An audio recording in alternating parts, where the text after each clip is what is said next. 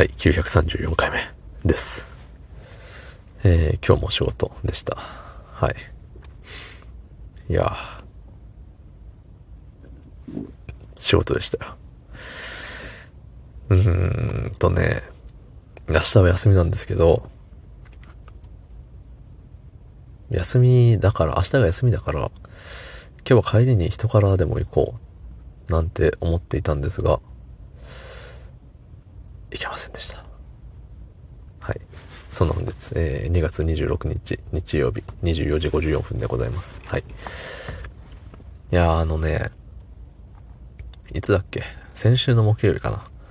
先週の木曜日も明日休みだから人から行こうって思ったけれども、なんかあの、夜な夜な仕事が入っ、仕事が入ったというか、えっと、なんていうの、予定があって、仕事のね。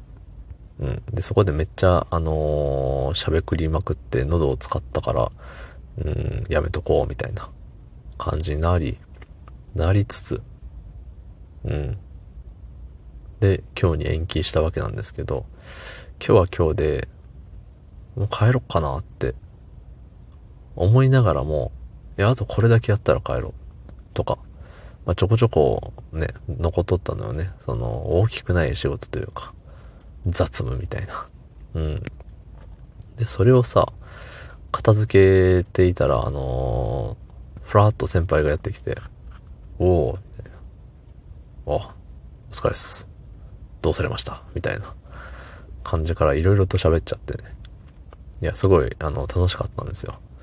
そう。あのー、結構よくしてくれる、くださる先輩なので、いろいろ喋ってくれて。で、こっちもね、いや、ほんとそうっすよね、とか。いや、僕の時そうでもなかったんですけどね、とか。いろいろと喋って。うん。いや、もう先輩笑ってくれたんで、ね、やっぱ人がね、自分と喋ってて相手が笑ってくれるって、ええもんですよね。うん。なんか生きててよかったって思うんすよ。ちょっと大げさですけど。でもさ、なんか、笑ってるっていい、いいじゃない。自分が発した言葉によって相手が笑っているんですよ。うん。いや、これってさ、だいぶありがたいことだなって。同じことを言っても、笑ってくれない人もいるわけですよ。そう。笑わせてあげれない人もいるわけですね。そんな中、えっ、ー、と、相手がさ、うん、運良くなのか、ね、笑ってくれる。こんな幸せなことないですよ、と。思うわけですよ。うん。ね。だから、あの、お笑い芸人の方にね、憧れを抱く時期もありましたよね。そう、まあそんな話はさておき。そう、でね、この間の、なんならこの間の木曜日以上に、あの、喋りまくってしまったんで、だし、笑いまくってたんで、あの、だいぶ喉を、あの、酷使しましたと。うん。だし、時間もまあ押しましたよと。うん、仕事そっち抜けで喋っちゃったんで。まあ、言うてもね、あの、残業代ないですから。あの、何？いいんですよ。別に。ちょっとぐらい。仕事そっちのけで喋ったって、結局自分の帰る時間が遅くなるだけなんで、給料多くもらえたりしませんから。うん、いいんです。なんか不真面目なやつほどお金もらえるみたいな、そんな理不尽な世の中ではありません。世の中ではないというか、あの、はい、僕の、僕のシステム上そうです。はい。